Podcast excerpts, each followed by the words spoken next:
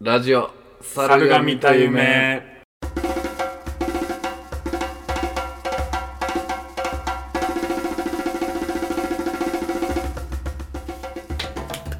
久しぶりです。第25回猿が見た夢。えー、っとですね。あのー、と最近は朝4時に寝てる小沢です。123456789久我山です。なげえ待ってました。久我山復活。とねすいませんでした。ご迷惑をおかけしまして。えー、一周ちょっと空きましてね。はい。先週がちょっと幻の公開収録になりまして、はい。回しはしたんだけど大倉と、はい。途中でやめて。あもう大倉3月やん。大倉賞。初のね初初ではなかったね。よく見たら飛ばすの。一周飛ばすのとか。12月末とか普通に何も言わず飛ばしてたわ。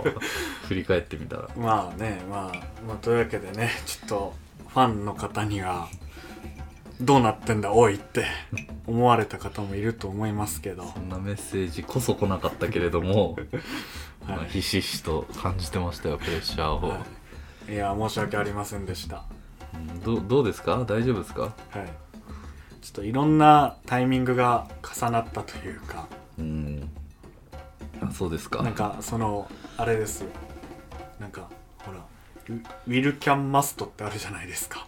ああのやりたいこととうん。できることとやらなきゃいけないことの3つが重なったところがーをやるべきだみたいなうん。うん1年目とか新卒1年目とかでうん言われたりするじゃないですか。うん。そんな感じでいろんな要素が重なり合った結果みたいな。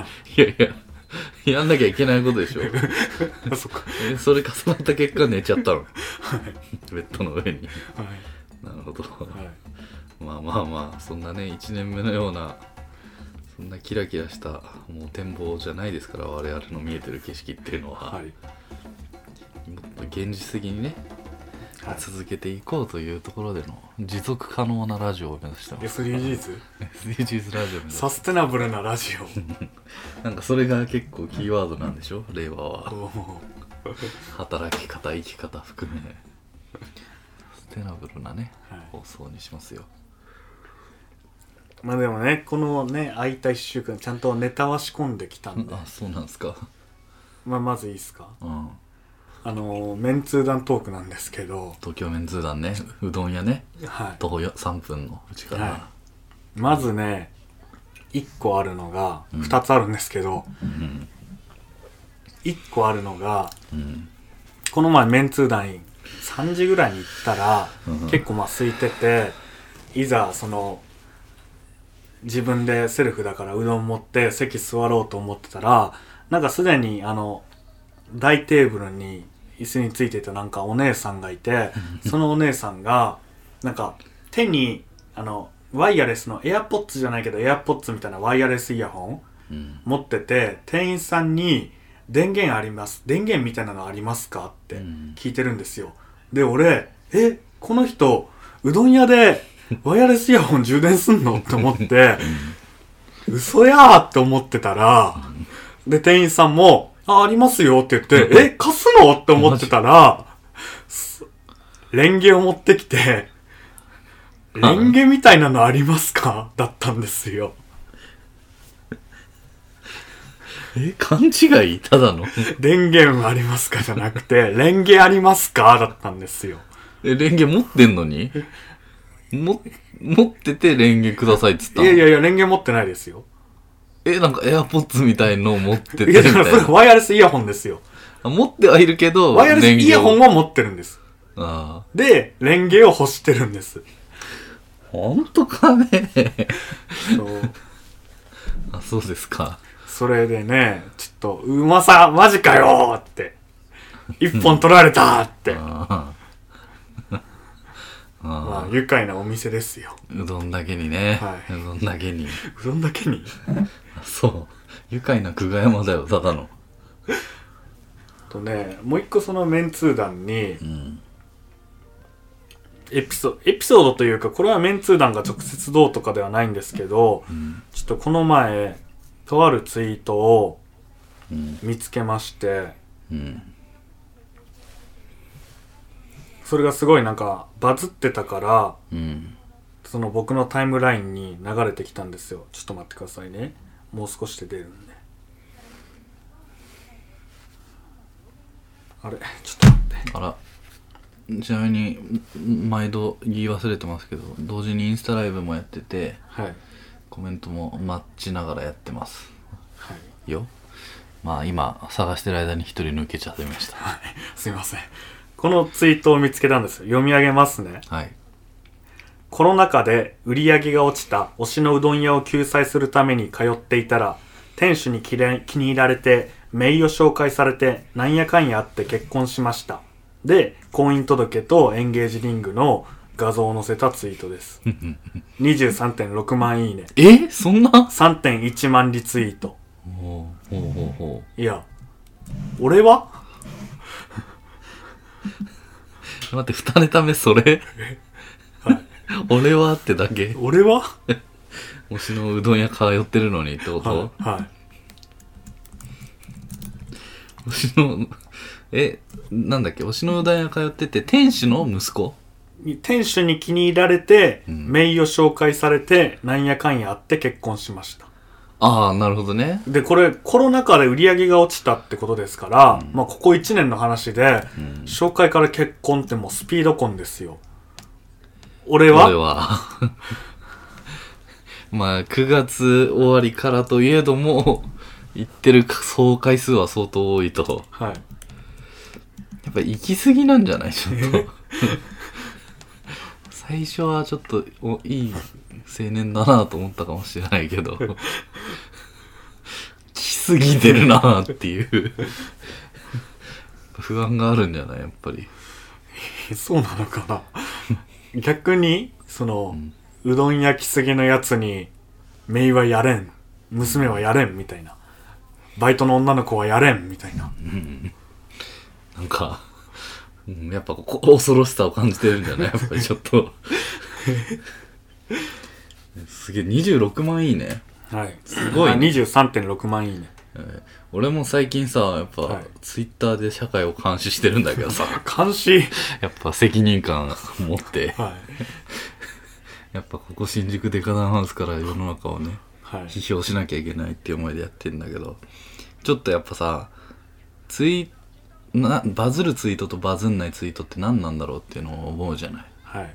えちょっと一個問題出していい、はい。これ何いいねか。はい。バズるってやっぱ1万いいねぐらいから。まあまあまあそうですね同じ印象に残ってたうどんのツイートがあったんで、はい。えー読み上げます。はい。マッチングアプリでうどんが好きっていう子がいて私は讃岐派ですがそちらはみたいな感じで、はい。はいうどんについて語ろうとしたらはい。え種類とかあるんですね。正直全部うまいです。と帰ってきて。確かに全部うまいけど讃岐と稲庭と武蔵野はどれも同じうどんでも全く別物であり点点点というツイート。おお同じうどんツイートでこれ何いいねぐらいでしょえー、えでもちょっとね。うんいやでもそんなツイッターにうどんクラスターというかうどん原理主義者ってそんないてたまるかっていうか。一応まあなんかデザイナーの方でフはい。ォロワーは1000人ぐらいだそうああじゃあその拡散の燃料は十分にあるってことです、まあまあまあいい、1.8万いいね。1.8万いいね、はい。ファイナルアンサー。フファイナルツイートアンサー。みんなもんた正解は13いいねでした。え ?13 いいね？マジでバズってすよね。なんで俺このツイート覚えてたんだろういや、まあ、いや、でこれ確かに、13年で納得な内容なんですよ。ミスって言うのはあれですけど、いやでもそこがツイッターのすごいところでやっぱ、は二十何万いいねも13いいねも同じタイムラインに並んでるわけですよはい。でそれに自分がつけれるいいねは一つでありね、平等に並んでる中ではい。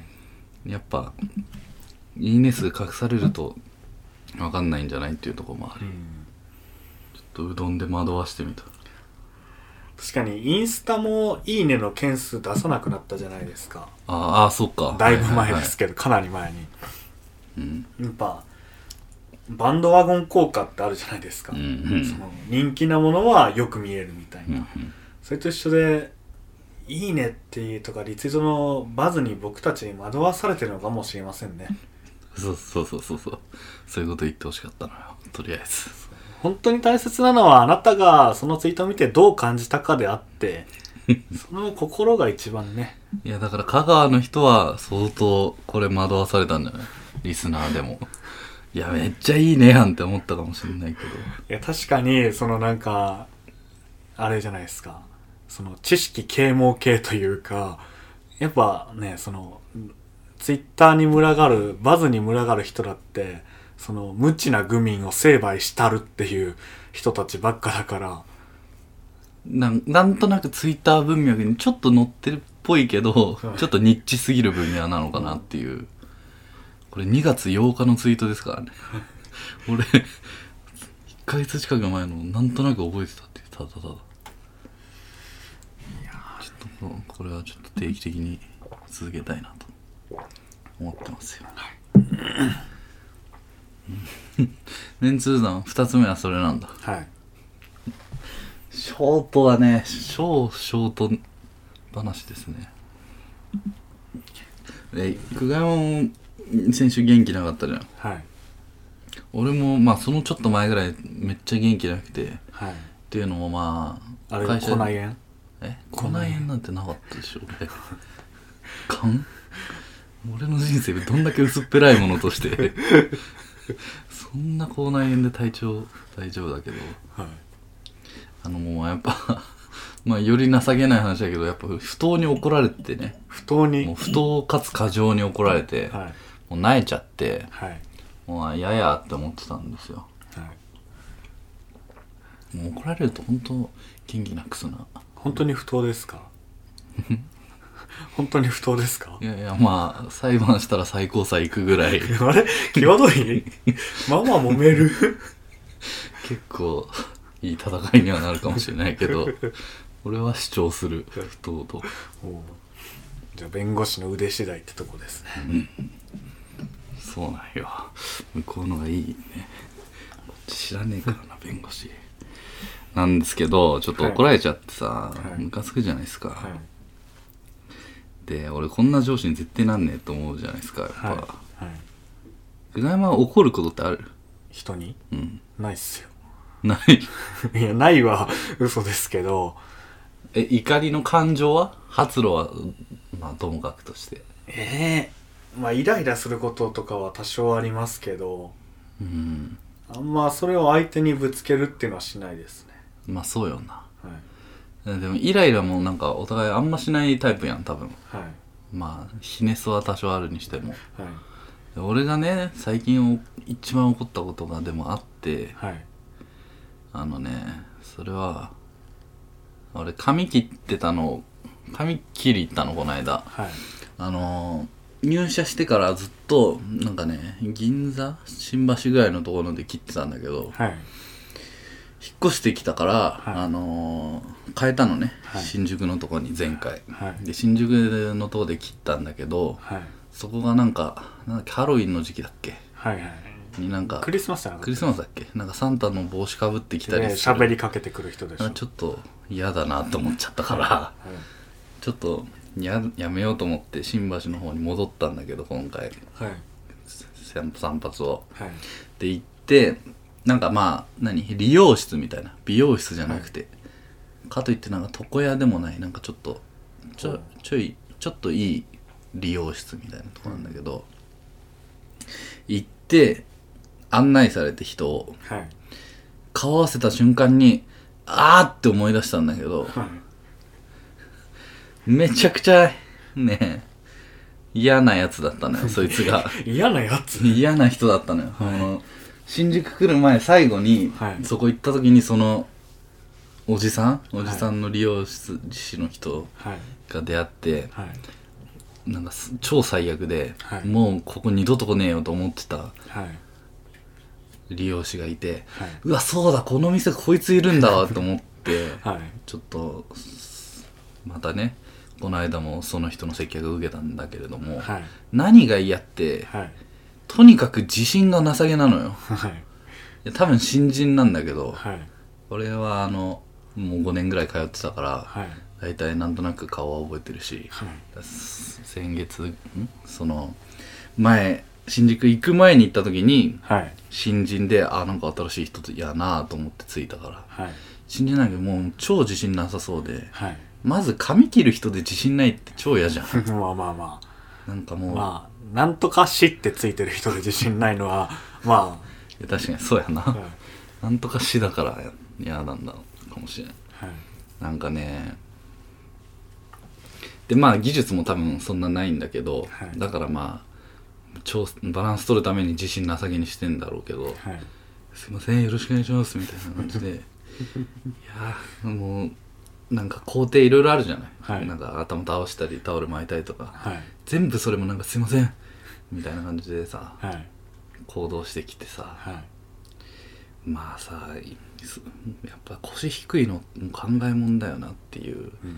話でもあるんだけどはい。もちょっとね文句言いたいことあってディティールもちょっとねメモってたんだけどその後 終わった後に。はい。えっとねまずはい。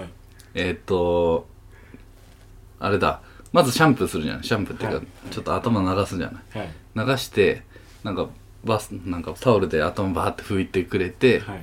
でちょっとだけ乾かしたら髪切るのに移るでしょ、で俺の頭拭いたタオルをはい。なんかワシャワシャやってはい。そのまま俺の首に巻いたのよ。俺のタオルの濡れたやつを首に巻きつけてきて「すいません」とか言いながら「おれ?」と思いながら濡れとるなーって思いながら。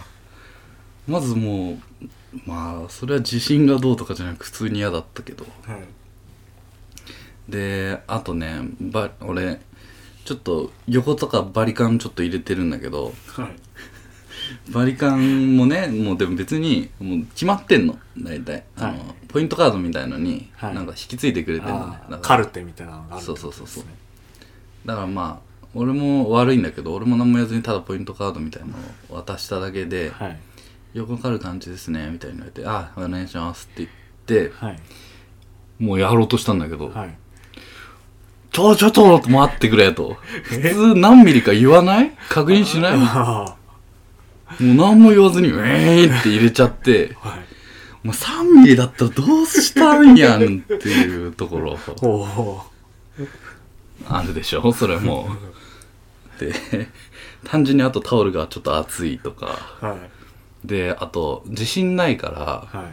あのねあれなのかん完成さした後になんか三面鏡みたいので後ろに入れるでしょ、見せるのがマジで3秒ぐらいしか見せてくれない こちらですねみたいな感じで、ああっていう。見逃しちゃったみたいな感じで。まあでも言えないからさやっぱどうも利用して。でもうあともう一個あれだわ。あとはあのあまあまあまあまあ。あと完成形そんなセットもせずにというか、なんか切りっぱなしで見せつけられたっていうのもすごい嫌だったんだけど。はい。なんかちょっとは整えて見せるじゃんはい。それもなくだったのも嫌だったし。あとねあれだ。その後最後もう一回シャワーするでしょ、はい。シャンプーするでしょ、はい。シャンプーしてでその後顔剃りもあったからはい。シャワーした後の頭をなんかタオルでさ拭いてさはい。ちょっと頭の上でなんかタオルを巻きつけてちょっとだけ放置する時間あるじゃん。うーんなんかなんか通常。はいはいはい。なんだけどそいつは俺の髪をこうやって拭いて拭き散らしたままタオル取っちゃってはい。そのまま顔剃り始める。はい。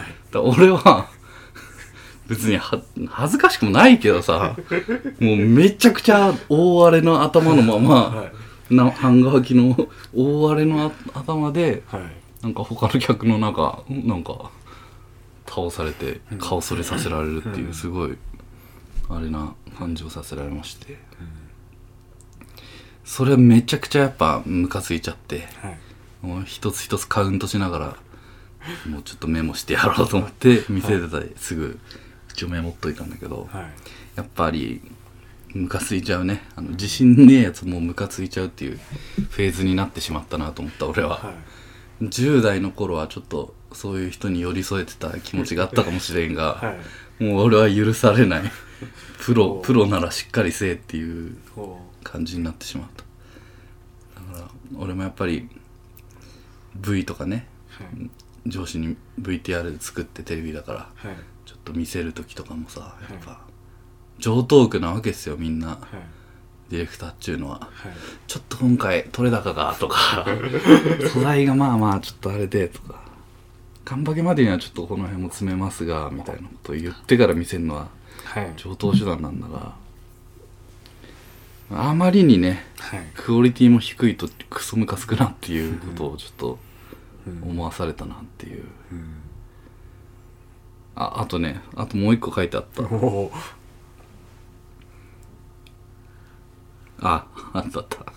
えっとね終わった後もなんか完全に全部終わった後も最後に三面鏡みたいので見せるじゃんはい。で終わって、まあ、見せてききながら「いかがでしょうか?」みたいな「ねなんかちょっとすっきり清潔感を意識してみました」みたいなこと言ってきやがって。はいすっきりはいいと。はい。清潔感を。って。もともとの俺はなかったのかなという。いやそれはレトリックでしょ。それ言わなくてよくないって思いながら。はい。清潔感出たと思うんでみたいなことを言ってきやがって。はい。確かに寝癖のまま行ったけどさって思いながら。ちょっとねいろいろ腹立ってしまった利用詞とか指名とかできる？もう次回以降どうしようと思ってんだけどすげえ。え指名そのできるって俺がキャンなのかシステムとしてできるのどっいやちですか？久我山キャンよ。キャン言うよ。いや俺はずっとホットペッパービューティーで適当に予約してますよ。ああ毎回新しい店行くってこと？いや2回は同じ店行ってますしこっち来てから。あここから15分ぐらい歩いたところ。あいやね指名しなきゃいけないのもなんか嫌だなと思いつつ。いやだから俺ね一番の解決策あるんですよ。うん。中学高校の時に美容師志望の同級生の友達を作っておくが 正解なんですよ。そんなもう取り返しのつかない話なんですか、はい。それが一番の正解なんですよ。い、た？いる？まあなんか実家がやっててとかは言いましたよ。ああ当時はね。はい。今いないでしょ近くに。はい。いやいやこの年で友達呼びつけて切らせるのもなかなかな話よ。ちょっとねもう2回連続そいつ当たっちゃったからちょっと嫌なんですよね。次。いや店に言えばいいじゃないですか。何を？あの人癒すって店長に。まあね。まあそうなんだけどね。はい。ですいやでも俺仕事できない側の意見で、うんそのおっちゃんの肩を持つとねやっぱまあな。そだかられもわかるよもちろん、おっちゃんにもうん、多分そのねまあ才の瓦積みみたいな果てしない作業かもしんないですけど、やっぱ成功体験が必要だと思うんですよ、うん。だから小沢さんは虚勢でもいいからめっちゃいいっすねって。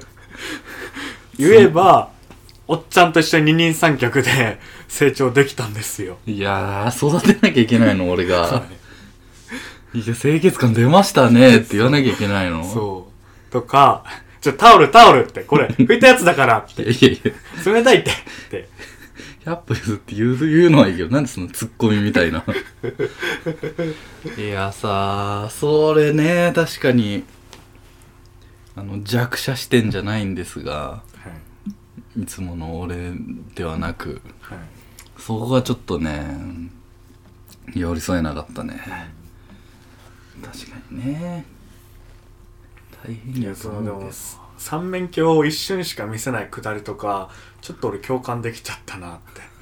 その振ろうとしてお客様の確認を取るっていうステップは絶対踏まなきゃいけないけど、うん。そこで何かしらの修正事項とか意見の食い違いが発生するのが怖すぎて 相手にターンを与えずに自分のターンだけで終える技っていうのはこれ仕事できない人は共感するんじゃないかなって。いやまあ確かにそうなんだろうなまあね日常の中でやんなくはないけどさあの上司とかには。はい。でそれはやっぱさ社内でやってほしいよね。やっぱ直で客と対面する職業って確かに大変だなと思うわあれは。10代とかで専門出てやっちゃう人とかもいるわけだもんね。相当あれは高度なコミュニケーションだと思いますよちょっと。困っちゃいましたよあと美容師かなんだっけ？久我山あと R18 話したいんだっけ？うんしたいというかしたいって聞くとあれじゃないですか。いいっすか？じゃあ。うん。えラジオの色的に大丈夫ですか？うんもうねいいやろなんでも。てか、うん、そんなえぐいことっていうかき金蹴りとかやってんだから。さそっか。うんじゃあ言いますね。うん。あのこの前あれに挑戦したんですよ。何？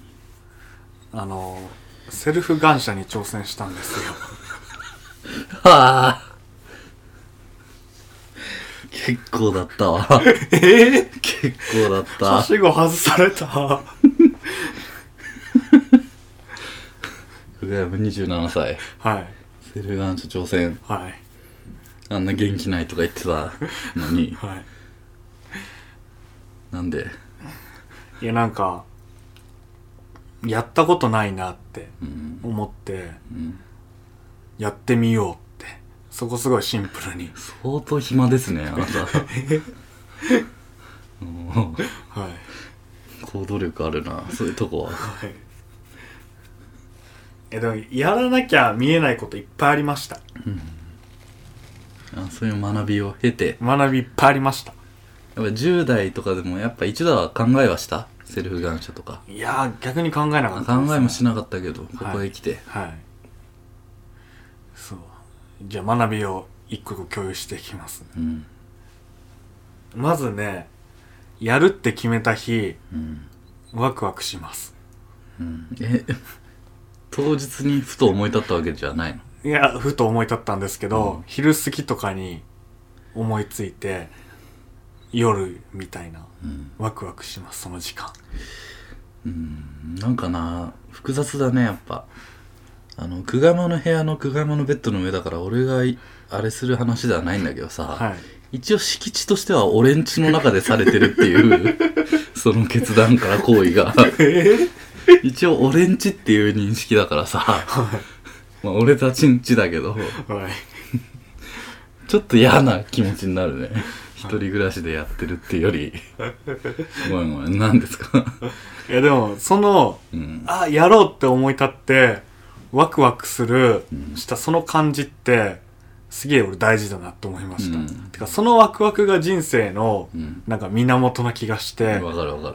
そこでねみんなも自分の心のワクワクをうん。大切にした方がいいなっていうのは、うん。これ俺からの大きなメッセージです。で今回俺が取ったスタイルっていうのは、うん。ちょっと、まあ、言葉で説明うまくできるかわかんないんで想像してほしいんですけど、うん。まあ要は、まあ、顔にかけなきゃいけないわけじゃないですか、うん。で要はその、まあ、何が何の先端がを顔に近づけなきゃならないわけじゃないですか、だから俺が取ったのはこうまず仰向けになってうん。寝て、足を上げてこう顔の方に折りたためていってこの字にする。要はもうちんちんぐり返しが。そうそうそう、はいはい。多分これね、ん。まあ、スタンダードな型なんじゃねえかなとは俺思いますけど、まあまあその界隈では。多分俺スタンダード選んだんじゃねえかなとは思いますけど。正常位って呼んでる人いるかもね それを。そう。うん。まあね。だったんですよ。え全裸？いや服着て。あもう顔だけ。はい。でそれででいざなでここからがすごい学びがあったんですよ。うん。まず俺のプランでは要はそのこの字体制でずっとその、まあ、発射までうん。やるのって大変ハードじゃないですか、だから最初はもうその発射直前までは通常の体制でやって、そこから体勢を変えて、うん。うん最後発射の時顔にかかるように体勢を変えてやるっていう算段だったんですよ。うん。で大体これまあ想像つくと思うんですけど、うん。自分のその開始から発射までって、うん。まあ、なんとなくそのグラフというか、うん。あれがイメージつくといいうやかもうね大体わかるよ。大体わかるじゃないですか、そのなんというかまあだから X が何の時 Y の値求めようとか解けるじゃないですか。代入すればねそう。必然と。そうこれはってなるなんですけどだから俺もその体勢で行って、あそろそろだなって思ってこう体をグッてやってペロンって 体折り曲げたらグラフがん。嘘発見器のグラフみたいにガガガガガガガって 乱れるんですよ。うん予期しないやっぱ数値が入ってきちゃって。見失うんですよ。え？ってなって、え、完成と完成とってなるんですけど、これね、だから今まで俺の、俺らのその持ってるグラフっていうかその公式っていうのは、あの体制でのみの公式でしかなかったんですよ。なるほどね。あの、この字にした時は、全く俺知らない世界だったから、え？ってなって、一気に読めなくなるんですよ。これすごい発見だなって。だから自分のその体制にいろんなもの依存してますよって。地球上の物理方式がはい。宇宙で成立するとは限らないとはい。いうようなえだからはあのね発射できないっていうことになったの？やっぱりそう、そうですね。できないんだできないというか、あれ、来てたのにどこ行ったみたいな。うんってなって、そこから第二の恐怖が開くんですよ。もう顔、ここうして顔の前にあるわけじゃないですか、体制的に。うんいつ来るんだっていう。読めないからこそそう、そう、いつ来るんだってそれいう。はわかるってそれはわかるっていつだっていう、い一気に恐怖に変わるんですよ。そっかもう体勢もうね一気に変えて一気にいっちゃおうと思ってたから。そう。え、逆にここでまたちょっと時間がかかってってなって、だから言ってるじゃないですか、俺。本当にあれは、ピストル突きつけられたのと一緒ですよ。うん。もう自分のものなのにやっぱとんでもない暴力性を持ってるんだなって、うんその景色見た。はい、でもう怖いじゃないですか、うん。目とか入ったらどうしようとかなんかね目入ってシューとかなったら嫌じゃないですか。目が焼けたりしたら。でどうした？まずそこからやって、うん。あこれはってなって発射するぞってなって出たんですけどなんですかねやっぱ遠かったのか勢いが足りなかったのかほとんど顔にかからなくて服にいっぱいかかって本当かかったのもあ顎先ぐらいです。かかったんかい。顎先ぐらい。いえマジキモえさっき洗濯機回してたけどそれ？やいやいやそれはもうすでに洗ってますよ。おい洗濯機も共用なんですけどうち。うーわやば。脱げや服セルフ感謝するなとは言わんから。服は脱げや。くそがよ。かかるだろそりゃ。え当時の写真見ます？うわ。インスタライブの人いればな。やばいね。もう暇でセルフ感謝して写真撮っちゃうんだこれですね。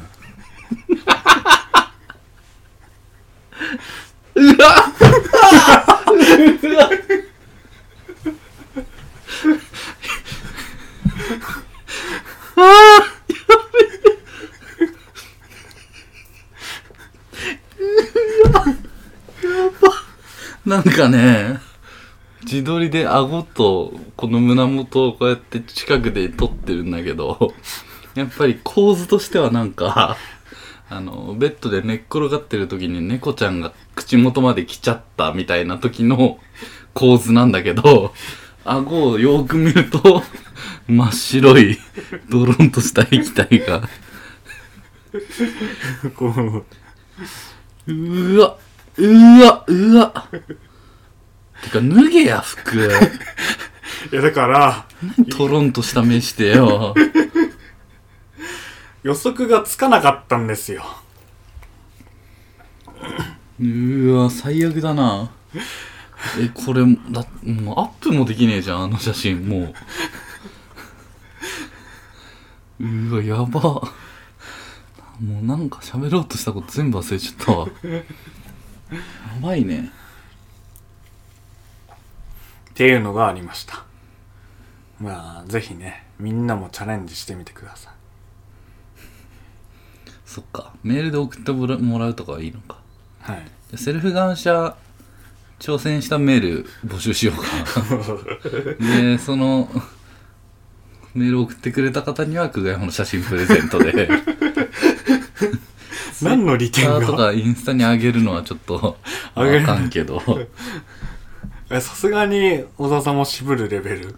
何が？だって今まで散々あげるの、はやだよ。バンされる。絶対。やば。いやえどうだった？やってみて。あったかい？やっぱ。ああったかいっすね。臭い？うんまあ匂いはそんな、まあでも、うんまあ、達成感もありつつ虚しさもありつつ失敗したなもありつつまあ次はないんじゃないですかね。ない。はい。毎日投稿とかしない？今日はここにとか。なるほど。セルフ感謝か。うんやっぱあれですかね。なんか頭いい人とかはなんかもっとピタゴラスイッチみたいな装置作って完璧顔にかかるようにとかするんですかねいや装置使っちゃでも醍醐味じゃないでしょそれは。うん確か単純に射程が長いんじゃない？に、うん、できる人は。次やっぱもうそもそもそのそういう姿勢でやってみたら。最初から、うん。うん、まあでもねとある筋の人にアドバイス求めたら柔軟100回って、十何百回、はいとある筋の人、はい。ちょっと後で名前聞くわ。はい。何人かに絞られてるから。はい。なるほど。欲しいね。なんかもうちょいあの家庭の話はわかわかるけどさ。はい。やってみてはやっぱそんなもんなんだね。別に。もうまあ後処理が面倒だなとか、別に何か人生観変わるわけないか。はい。それはやっぱ幻想か。やってない側からの。はそんなもんかやっぱり、いはい。なるほどね。まあぜひねチャレンジいやでも本当怖いですよ。うーん。いやそれは知ってる俺。やられたことある？あなたに顔の前でチンチン出されたことあるから。嘘。いつ？2回ぐらいあるだろう。やっぱあれ恐怖よ。確かにねなるほど。でもやっぱそのやろうという気持ちが大事っていうのは非常にね。そう。そこでねなんかワクワクしてきた自分にも誇らしかった。あ俺まだワクワクできるんだって。俺最近映画結構いっぱい見ててね。はい。であんま多分人が見てないのはバカリズムの殺意の道のりの映画だと思うんだけれども、あれも見てきてはい。ツイッターにもちょっとだけ書いたんだけどはい。なんかやっぱ映画感想ってやっぱいいねつきやすいな。とかもありつつだけど、まあ、その前殺意の道のりっつって、はい。新たとバカリズムがはい。親戚関係なんだけど、はい。父親が殺されあ自殺に追い込まれちゃってはい。復讐のためにその自殺に追い込んだやつを殺そうって最初になんか手組んではい。一緒に復讐しようなっていう言うんだけどだけどそっからはバカリズムでなんかこの殺しの作戦名は何にしようかみたいなのをファミレスで話し合ったり、あの復讐の真っ赤に染まる復讐の炎っていうタイトルはどういいねみたいな、そういうニッチなところをひフックアップしてあの、はい。それが面白おかしくってややってるやつなんだけどなんか張り込みして相手が相手の行動パターン探ろうとするけどはい。そこで意外に菓子パンが美味しいことに気づくみたいなとか、なんかそういうね殺害なんだけどそういうあの人間らしさが出ちゃって面白いねっていうとこなんだけども、意外とそのそれ自体ももちろん面白いんだけど2人が殺害計画立てることででそれが友達にバレちゃったりするんだね。はいでそうすると友達が意外にも 面白そうじゃんみたいになって、えーこういうプロジェクト名どう？とかうん。なってったりキャバ嬢とかにも言っちゃったりするのね。はい。俺殺そうと思うんだっつったら「えー、面白い」みたいになってじゃあ凶器はこれがいいんじゃないみたいになってったりすることですごい2人がなんかすごく楽しそうに見えてくるのね。はい。最初は絶望に打ちひしがれてたのに。はい。でまあ結果どうなるかっていう話なんだけどはい。やっぱり殺意でさえも思い立てばうん。行動していけばなんか生きる糧になるというかね。うん。でそれをみんながなんかやっぱりちょっと注目しちゃうというかうん。あのやっぱり何かに向かってやってる人のエネルギーって巻き込むんだなっていうところとかうん。それが仲間になってったりするっていうところもあるんでうんやっぱセルフ感謝するしてみようっていう行動にはやっぱそういうね生きる糧になるのかなっていうのは思いましたね。言えばよかったですね。うん。いや今言ったからだからリスナーからも応援のメッセージとか来るかもしれないし、今度そういう時に見せます何を？今度そういう時小田さんサポートでこぼれるのを受け止める係みたいな俺じゃあ上から足を押さえつけてあげるちょっとやっぱりセルフ感謝応援したい人とか一緒にチャレンジしたい人とか集まってくるんじゃない？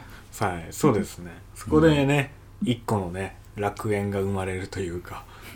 でもね怖いっすよね、そういう人たちが集まったら。あれって自分にかけるんじゃなくてこいつにかければいいんじゃねって誰かが気づいた瞬間怖いですよね。でなんかある時朝起きてリビングに出たら一人かけられてるやつがいて みたいな。えそんな常駐すんの？生活共にするわけ？俺のイメージはちょっと見に来るだけだったけど。でだ誰だってなってうん。一人一人また一人かけられてみたいな。あとこういうので仲間できるっていうのはさいいんだけどさ。はい大抵実際集まってくるやつってもうすでにセルフ感謝何回もしたことあるやつとか ちょなんかちょっとやばいやつでアドバイスしてくるでしょ多分。説教おじさんが現れちゃうでしょ。確かに。ねそうなんですよね。その女性とかでも。そう。そのなんか特になんか性関連のことってなんかねやっぱ詳しいのがいいみたいな風潮にみんな支配されてるから一歩間違えればそのマウントとかプロデュース合戦になるんですよ。ねそこも見極めなきゃいけないよやっぱり。面白がりやすいからやっぱり。ピュアにこいつとは一緒にセルフ感謝できるなっていう仲間を見分けてうん。やんなきゃいけないよね。はい。ってな感じですかね。セルフ感謝応援しましょう。これからも。はい。よっしゃちょうどいいんじゃない ?44 分。はい。じゃあこんな感じであっちに行きますか。はい。ワンワンワン。猿が見た夢。はい。じゃあ今週のコンテンツ2週分ありますからね。はい。なんかありましたか？まああります。なんでしょ僕から言いますね。うおうえー、っと今週のコンテンツは、えー、ザ・ワールド・イズ・マインとキイチです。ななんだっけそれ。両方ともあの荒井秀樹の漫画ですね、ちょうどねあのあれなんですよ。その2月になんか,、うん。なんかの漫画アプリでその新井秀樹の作品が何個か無料開放みたいになっててえー、ちょっと今まで僕新井秀樹作品あの宮本から君へしか読んでなかったんですけどうん。まあ、これを機会にその「まあ、ザ・ワールド・イズ・マイン」と「キーチ」と「まあ、キーチ VS」読んだんですけど。えまだ読める？でもう読めないです。んだよ。2月で終わりました。何ですか？いやーやっぱそのねやっぱ荒井秀樹作品ってセリフのリアリティというかなんかがすごいんですよね。やっぱうんみんななんか本当うん。芯を食ったセリフを言うというかうん。みんなキャラがおのおのがなんか自分の哲学イズムを持った上で発言するみたいな。うん。まあ、逆にそれひっくり返せば完全なモブとかはすごいなんか路悪的というかうんすごい愚かに描かれてたりもするんですけどやっぱねっていうのがねうん。やっぱ読むのにすごいエネルギーがいったっていうのとまあ正直キイチの後半に関してはちょっとなんか政治色の思想が前面に出ちゃっててとかね。うん。まあだからそういう意味では僕はちょっとまあ宮本から君へぐらいのバランスがちょうどいいなっていうかあれはまあまあいろんな出来事あれどまあ一サラリーマンの生活の中っていうところに集約されてるんでやっぱちょっとそれ以外はちょっと話が壮大になりすぎててなかなかまああと一気読みで急いで読んだっていうのもありますけど。っていうのとまああと関西弁いいですね。ええな。関西弁ええな。えでも久我山香川でしょ。はい。だから俺も関西弁でこれから喋る思うねそれマジでナチュラル？んわかんないっす。いやてか久我山の香川弁？それ。香川の人も結構ねはい、関西じゃん。関西弁じゃん、はい。ちゃうの？まあそうですね。まあそうやなって。あ言うんだそんぐらいは。そうやな。いいじゃん。以上！以上ですか？俺どうしようかな。どっちかなんだよな。2つ言う ?2 週空いたし。はい。でいい？1個言ってもいい？よもう1個。もう一個、うん。あ俺それ神で2作品言ったんあそういうこと、はい、じゃあ俺2個言うか。はい。じゃあまずははい。えっとなんだっけ？文芸誌の文学会だっけ？はい。なんかあんじゃん、あの分厚いやつ。はい。あれでオードリーの若林正康とはい哲学者かな？国分光一郎さんっていう人の対談が載ってたんではい。買ったんですね、はい。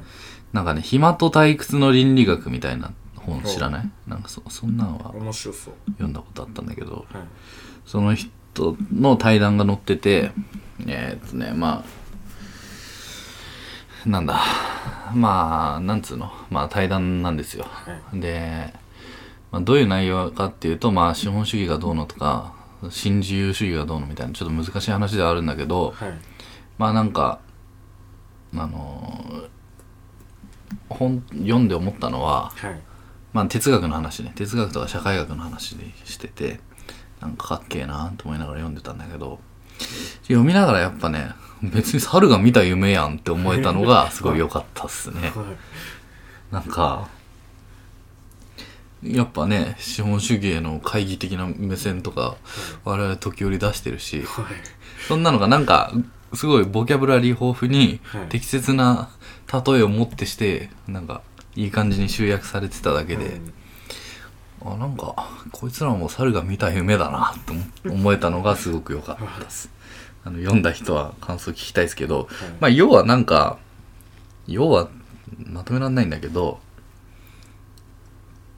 この、まあ、人生と人生的な成功と生きづらさみたいなところの、はい。何何折り合いをどうやってつけるかみたいな話で、別になんかそんな我々もなんか言ってるようなもんっちゃもんで、なんかやっぱり どんなポジションでもどんな何人生のステージみたいなまあ捉えちゃうけど、みたいにいてもやっぱり自分と世の中との折り合いをつけるってことが、まあ、人生のテーマというか、うん。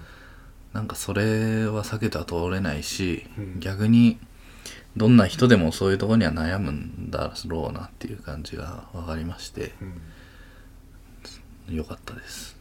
でそれにとちょっと似た話としてえっ、と「あの子は貴族」映画のああれ見まして。はい。なんかまあ良かったんですよね。でみんな見てほしくて。はい。でねあー俺原作も読んでて、はい。2016年ぐらいに出てんのかな。はい。でなんかやっぱもうそのタイトル見て俺すげえ買いたくなっちゃって。はい。でやっぱ俺多分好きなんだろうねっていうの、うん。格差社会とかが。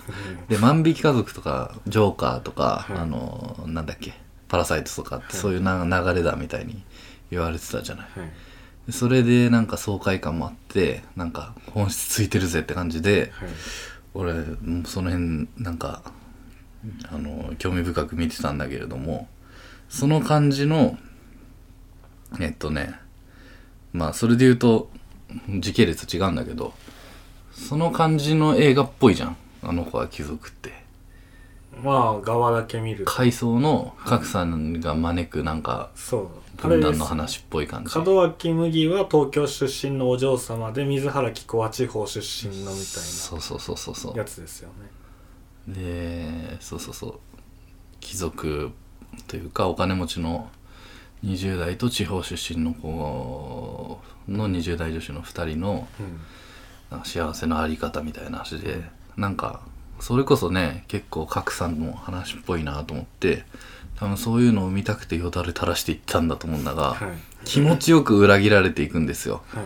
あのネタバレしない範囲で言いますけど、はい。まあちょっとネタバレなんだけど あのそれがすごい気持ちよかった。展開としてなんか対立になりそうなんだけどはい。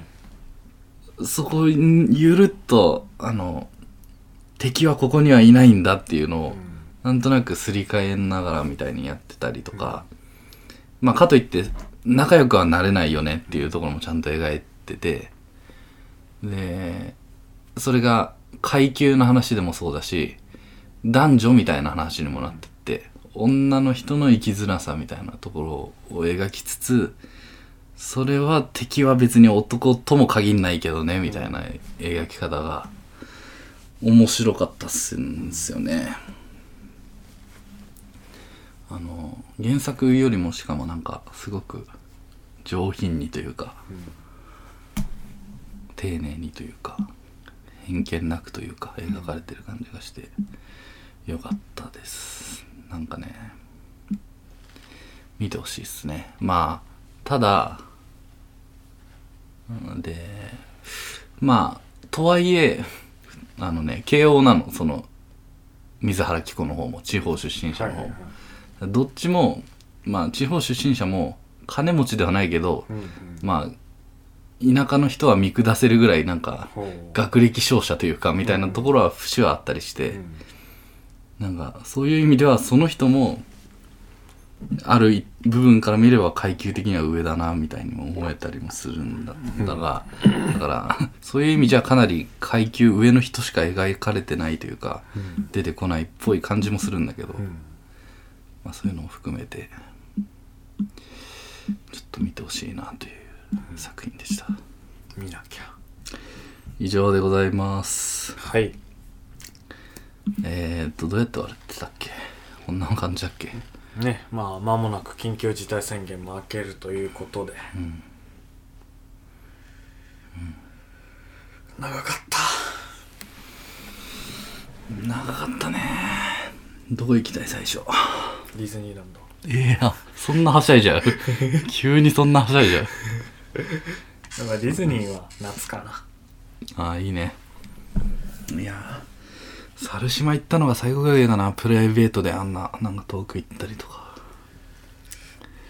まあまあ。せ緊急事態宣言中にカラオケ行かないと安くなんないのか。カラオケ好きね。いやーまあ春になるしねはい猿もね元気になりますよ以上です。はい。猿が見た夢でした。バイビー。そした？